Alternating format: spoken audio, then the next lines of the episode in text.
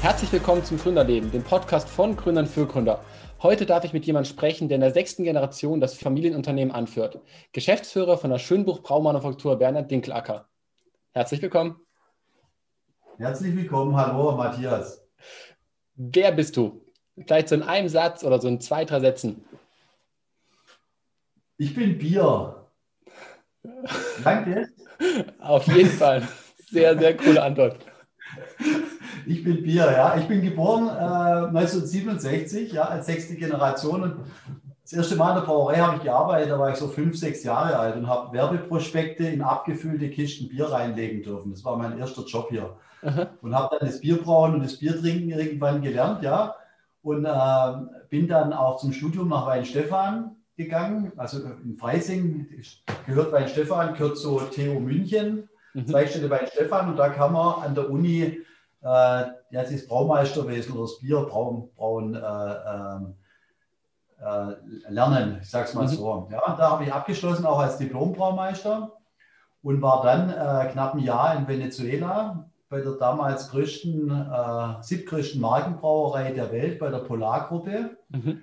Wir haben damals, also wir haben damals einundneunzig schon fünfundzwanzig Millionen Hektoliter in Venezuela äh, hergestellt, ist so viel wie ein Viertel der vom kompletten deutschen Biermarkt heute. Mhm. Wenn man sich das mal so ein bisschen vorstellt.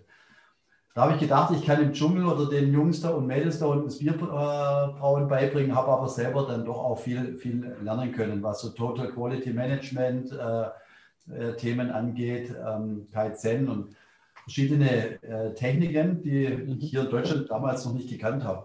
Habe dann noch Wirtschaftsingenieurwesen studiert ähm, und bin dann schon richtig äh, zum Lernen auf die Straße, auf, direkt in den Streetfight eingetaucht. Und zwar habe ich da für die Eichbaumbrauerei in Mannheim äh, den Getränkehandel und die Gastronomie zwischen Karlsruhe und Lörrach beackern dürfen. Ein paar Jahre. Mhm. Habe das auch super gern gemacht. Wunderschöne Gegend, nette Menschen kennengelernt, Netzwerke machen können, von denen ich heute noch partizipiere. Und bin dann nach der Zeit, äh, da war ich dann Anfang dreißig, auch noch mal ein Jahr mit Frau und Kind, äh, meiner Nina, nach in den türkisch besetzten Landesteil von Zypern gegangen und habe da eine Brauerei aufgebaut, eine Marke aufgebaut, mit dem Staatspräsident dann auch eine tolle Einführung gemacht und äh, ja, da auch im, im, in der Levante eine schöne Zeit gehabt und bin jetzt hier in der Brauerei seit neunzehnhundertsiebenundneunzig, meine ich, ja genau, seit neunzehnhundertsiebenundneunzig. Okay. Das heißt, du wolltest es auch von Anfang an selber machen? Also du wolltest von Anfang an diese Branche mit einsteigen oder hattest du eigentlich gar keine andere Option gehabt äh, aufgrund der Familiengeschichte?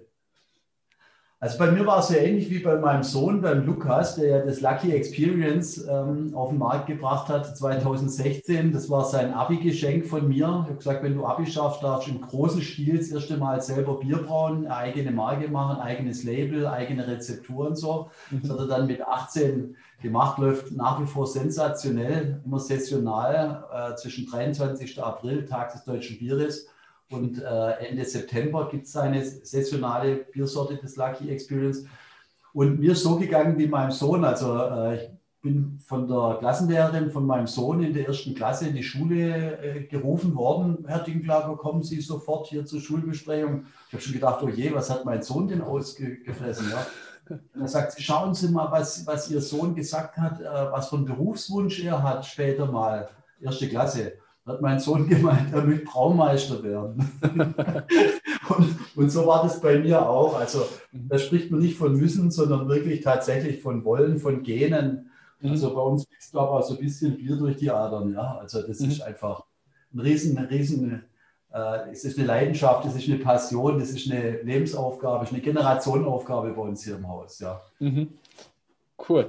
Was hat sich denn in diesen sechs Generationen, jetzt sogar sieben Generationen, geändert? Wenn ich mal ganz ehrlich sein darf, und ich, das bin ich immer in Interviews oder Podcasts, mhm. ja, ähm, eigentlich habe ich gar nichts geändert. Null. null Komma null. Wir machen unser Geschäftsmodell ist eigentlich so mehr oder weniger wie achtzehnhundertdreiundzwanzig ähm, das, das schon war. Ja? Mhm. Da ruft übrigens gerade ein Kollege an, äh, der Jens Teuber von den Wichtelbrauereien. In Feuerbach und in Böblingen, in den Ditzingen, kleiner Kollege, ja, wir, brauchen, wir tauschen uns immer untereinander aus, die Brauer. Jedenfalls haben wir damals achtzehnhundertdreiundzwanzig nach der Gründung, hat der Karl Gottfried Dinkelacker, so hieß der Brauereigründer, mein Ur-Ur-Ur-Uropa, der hat am Marktplatz in Böblingen hat er eine Gastwirtschaft äh, gekauft und hat dort eine Brauerei reingebaut und hat dann in der Brauerei Bier hergestellt und in der Gastwirtschaft das Bier verkauft. Und das war relativ schnell äh, sehr erfolgreich. Und hat dann auch im späteren Zeitraum hat er dann auch in die Flasche abgefüllt und die Brauerei wurde schnell zu klein. Und er ist dann ausgesiedelt in das Darm, also vor die Stadttoren der Sta alten Stadt Böblingen, wo wir heute sind, auf dem Areal mitten in der Stadt. Mhm. Ähm, und hat dann, hat dann sein Bier in höchster Qualität, auch mit regionalen Rohstoffen, weil er hat die, die, die Braugerste, die er gebraucht hat zum Brauen von seinem Bier, auch selber angebaut. Mhm. Ja, und also die, die regionale Verankerung war da, es war ein toller Brauer, äh, also die technische Kompetenz war da, ähm, und die Vertriebswege waren eigentlich schon immer auch ähnlich. Und zwar so, dass man sagt, vom Betrieb, Vertriebsgebiet war das so, wenn du auf den Schornstein gesessen bist oder heute noch sitzt, der hier in der Brauerei als Wahrzeichen steht, solltest du deine Kunden immer noch sehen. Also die mhm. Schornsteinpolitik, die haben wir seit achtzehnhundertdreiundzwanzig nicht geändert. Wir wollen nicht nach Frankreich, wir wollen nicht nach irgendwo hin, sondern wir wollen unser Bier dort verkaufen, wo wir noch hinschauen können, wörtlich mhm. gesehen oder bildlich gesprochen. Und äh, warum wollen wir das? Weil dann haben wir kurze Vertriebswege, wir sind per Du mit allen unserer Kunden und die Menschen in der Region kennen uns persönlich, die kennen unsere Biere. Wir mhm. haben eine unglaubliche Verortung hier in der Region und deswegen, wir betreiben ja auch noch darüber hinaus, weil wir den Geschäftszweck auch erweitert haben, neben der Herstellung von, von Bier. In den letzten Jahren haben wir drei Brauhäuser dazu bekommen, in Böblingen, in Stuttgart und auch in Calw und sind da selber auch als Gastronomen tätig. Das heißt, also auch das hat sich nicht geändert. So wie der Karl Gottfried, der Gründer achtzehnhundertdreiundzwanzig, betreiben wir heute auch Gastronomie und stellen hochwertige, qualitative Bierspezialitäten her, die wir nur regional und örtlich verkaufen und vertreiben. Was sind dann Visionen oder gibt es noch Visionen? Also oder was, was kann sich dann noch verändern? Wir sind immer auf der Suche des Heiligen Grals oder des Shangri-Las des Bieres eigentlich, obwohl man manchmal denke ich, ja, ich bin ja auch Blogger, ja. Ich weiß nicht, ob du das gesehen hast, ja. Ich ja. betreibe einen, einen, einen Bierblog seit zweitausenddreizehn, ist der meistgelesene oder mit der meistgelesene in, in, in Deutschland, wo ich schon über dreihundert verschiedene Brauereien ähm, besucht habe, selber besucht habe und auch Blogs drüber geschrieben habe, die, mhm. die, die die Einzigartigkeiten der Brauerei, die Erfolgsfaktoren oder vielleicht auch die Nicht-Erfolgsfaktoren versucht habe rauszuarbeiten, zu, in einen Blog umzusetzen.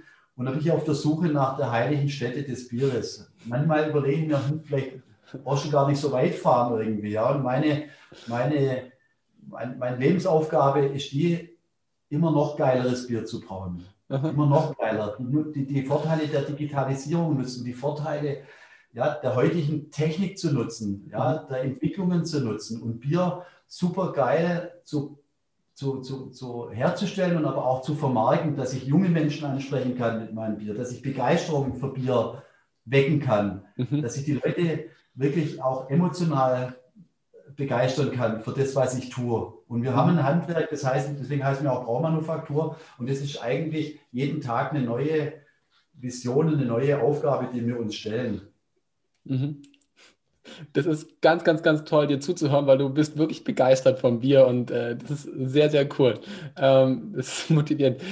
Hm, welche Herausforderung hattest du denn auf dem Weg dahin oder auch jetzt sozusagen? Also was sozusagen ist deine größte Herausforderung bisher gewesen beim Finden? Ja, ich, ich sage mal nach Corona, oder wir fangen mit Corona an, ist eigentlich schon, schon das Thema, was, was mich jetzt am stärksten äh, persönlich auch ähm, getroffen und unsere Firma betroffen hat. Also wenn, wenn du dir zeitlich so zurückdenkst, achtzehnhundertdreiundzwanzig, ja, da waren die napoleonischen Kriege vorbei, da war achtzehnhundertachtundvierzig die deutsche äh, Revolution und da ging es dann über Bismarck relativ schnell in den Ersten Weltkrieg, Weltwirtschaftskrise, Zweiter Weltkrieg, dann der ganze Wiederaufbau. Also die Brauerei hat wirklich alles miterleben müssen und auch die guten wie die schlechten Zeiten erleben dürfen. Wir haben relativ auch viel sehr gut dokumentiert, schriftlich von meinen, von meinen Vorfahren, also von meinem Opa, Uropa und so.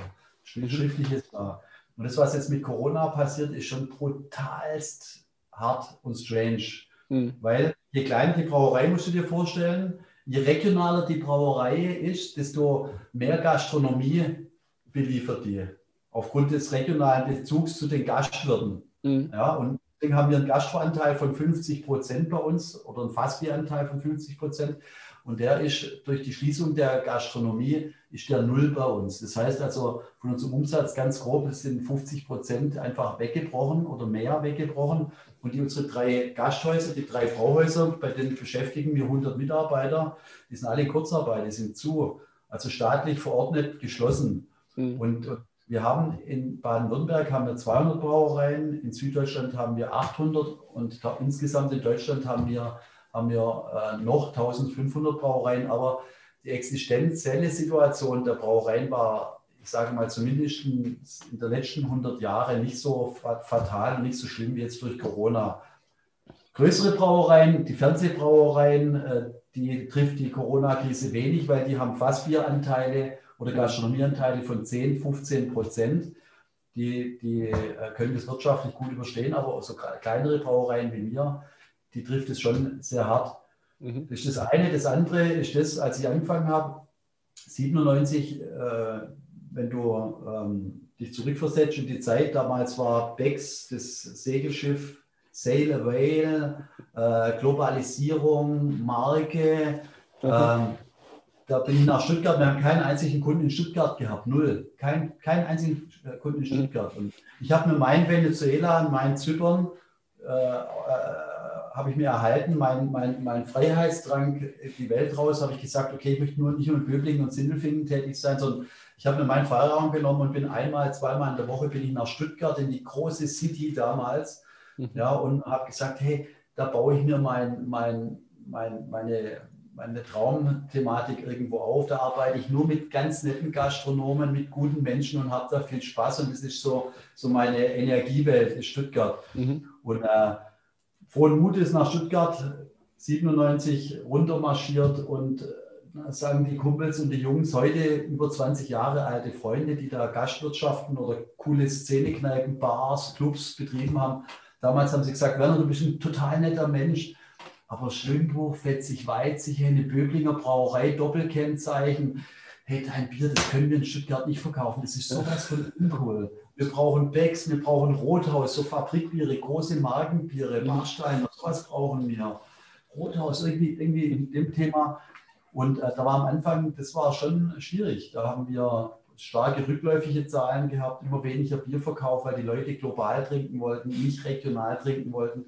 Und dann hat sich das Thema dann aber nach einigen Jahren total gewechselt. Ja, und dann ist der Trend der Regionalität dann gekommen und dann hat sich auch ausgezahlt in Stuttgart, dass wir da eine ganz tolle Freundschaft und Partnerschaft mit vielen guten Gastronomen, netten Menschen gefunden haben, mhm. auf die ich dann mein Business aufgebaut habe. Und von dem partizipiere ich heute noch. Wir haben die letzten Jahre, sind ja, der deutsche Biermarkt ist im, im Jahr ungefähr zwischen ein und drei Prozent mengenmäßig rückläufig. Ja. Mhm. Wir haben die letzten fünf Jahre, haben wir unseren Ausschluss immer zweistellig äh, erhöhen können. Mhm. Weil unsere Marke angesagt ist mittlerweile, auch bei den Jungen angesagt ist, die Strand. Ähm, Da geht richtig was. Und so komme ich jetzt wieder zu Corona. Auf der einen Seite, aua, aua, brutal, schmerzhaft, existenziell und Augen zu, was die Politik mit uns macht und so.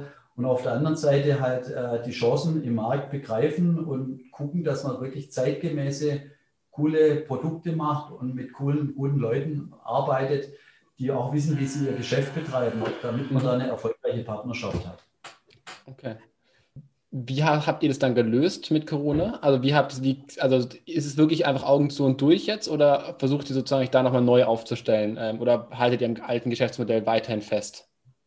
Also Gott sei Dank, ähm, muss ich sagen, sind wir extrem cool aufgestellt. Ja? Weil wir haben in der Brauerei null Komma null Investitionsstau. Wir haben in den vergangenen Jahren immer super toll aus Leidenschaft auch investiert in neue Anlagentechnik. Alles, was cool und geil ist und was unser Bier besser macht, als von dem her haben wir da keinen haben wir keine, keine Defizite. Auf der einen Seite, auf der anderen Seite haben wir es auch geschafft, irgendwie einen, einen guten Markennamen aufzubauen, dass wir Nachfrage haben. Ja. Also von dem her wäre ein Strategie-Change falsch. Ähm, ich bin überzeugt davon, der Mensch ist ein geselliges Rudeltier. Ja, irgendwo, wenn ich das mal so einfach platt sagen darf, der sehnt sich nach Geselligkeit, nach zwischenmenschlichen Kontakten. Und ich erkenne die Möglichkeiten und Chancen der Digitalisierung, ja, aber ich erkenne auch äh, den Gegenpol irgendwo. Und Corona verlangt uns allen viel ab gesellschaftlich.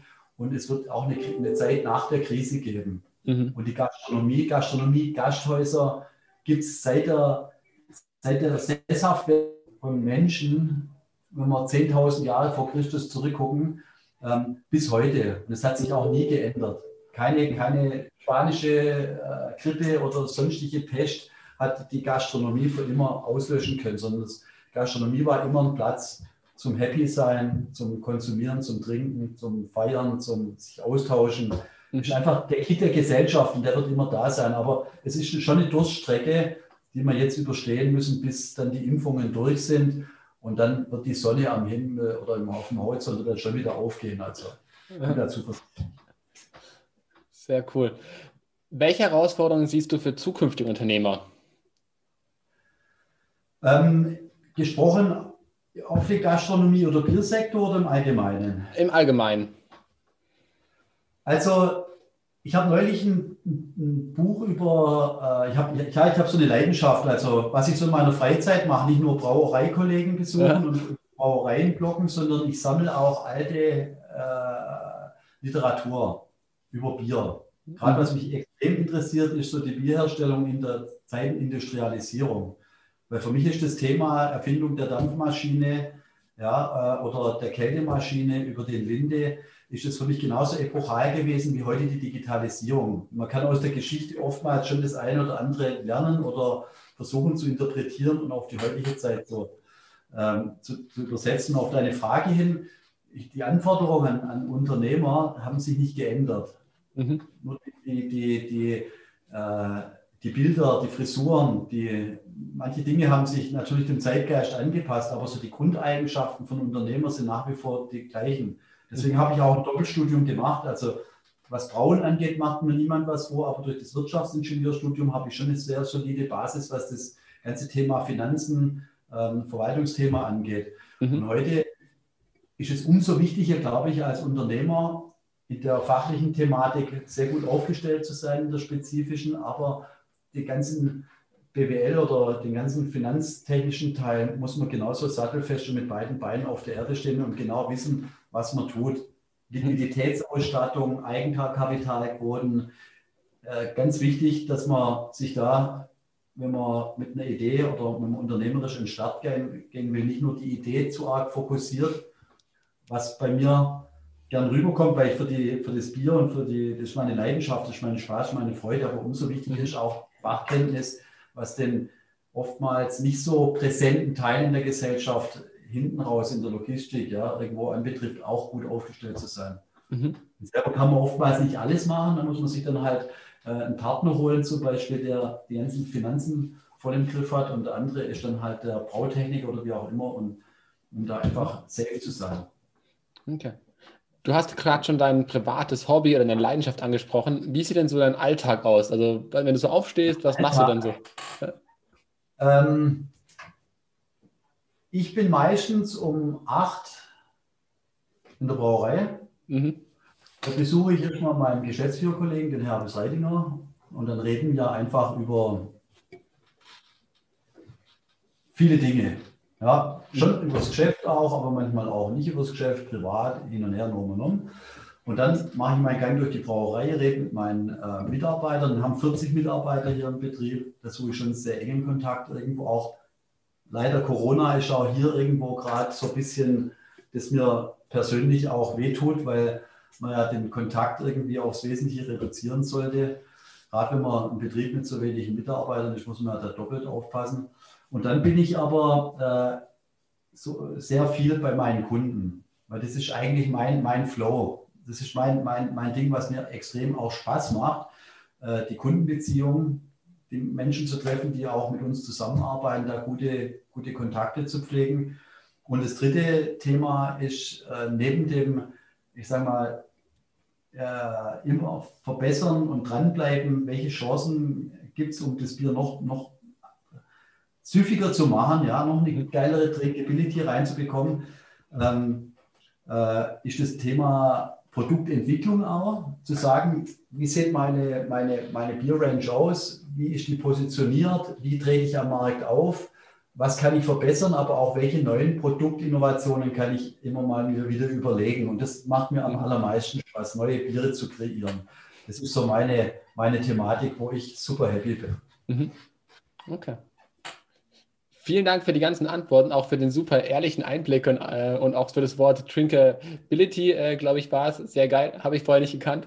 Ähm, ich habe noch drei kurze... Kannst du noch kurz erklären zum Abschluss? Gerne, ja, super. Drinkability, gerne. Das ist schon wichtig, dass man auch weiß, von was man da redet. Ja. Äh, Drinkability ist das, ich erkläre es immer so ganz gerne, du sitzt in der Kneipe, wenn sie wieder offen hat, mhm. ja, du bestellst dir ein kleines Bier, am besten von uns eins, bestellst dir ein kleines Bier, und sagst, ja, okay, eins geht, vielleicht zwei maximal, aber eins ist besser, weil erstens bin ich im Auto da und zweitens habe ich morgen früh um sieben einen Termin. Mhm. Dann trinkst du das Bier, trinkst zwei Schlücke und dein Gaumen schreit, noch eins, noch eins, noch eins. Und dein Verstand sagt, nein, du musst aufstehen, du musst aufstehen.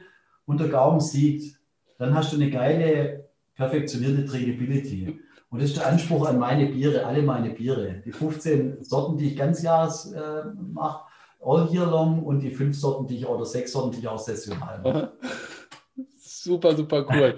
äh, ich habe noch drei kurze Fragen an dich. Ähm, ja? Ganz kurz einmal. Schaust du Fernsehen? Ja. Okay. Ernährst du dich gesund? Ja, doch, da lege ich viel Wert drauf. Wie wichtig ist Nachhaltigkeit von eins bis zehn für dich? Also wenn zehn das Schlechteste ist. zehn. Ja, eins, eins. eins. Also gar nicht, oder? Nachhaltigkeit ist für mich extrem wichtig. Mhm. Okay. Also. Extrem wichtig. Okay. Ja, sonst gäbe es unsere Brauerei nicht schon in der sechsten Generation. Gott sei Dank haben, haben alle vor mir auch nachhaltig gedacht. Mhm. Okay. Das ist nichts Neues bei uns, seit achtzehnhundertdreiundzwanzig. Cool. Super, vielen, vielen Dank, dass du da warst. Extrem coole Einblicke, fand ich richtig, hat mir, hat mir Spaß gemacht, dich zu interviewen und äh, mit dir zu sprechen. Dankeschön dafür. Und an alle da draußen, eine geile Woche noch. Danke, lieber Matthias. Ciao.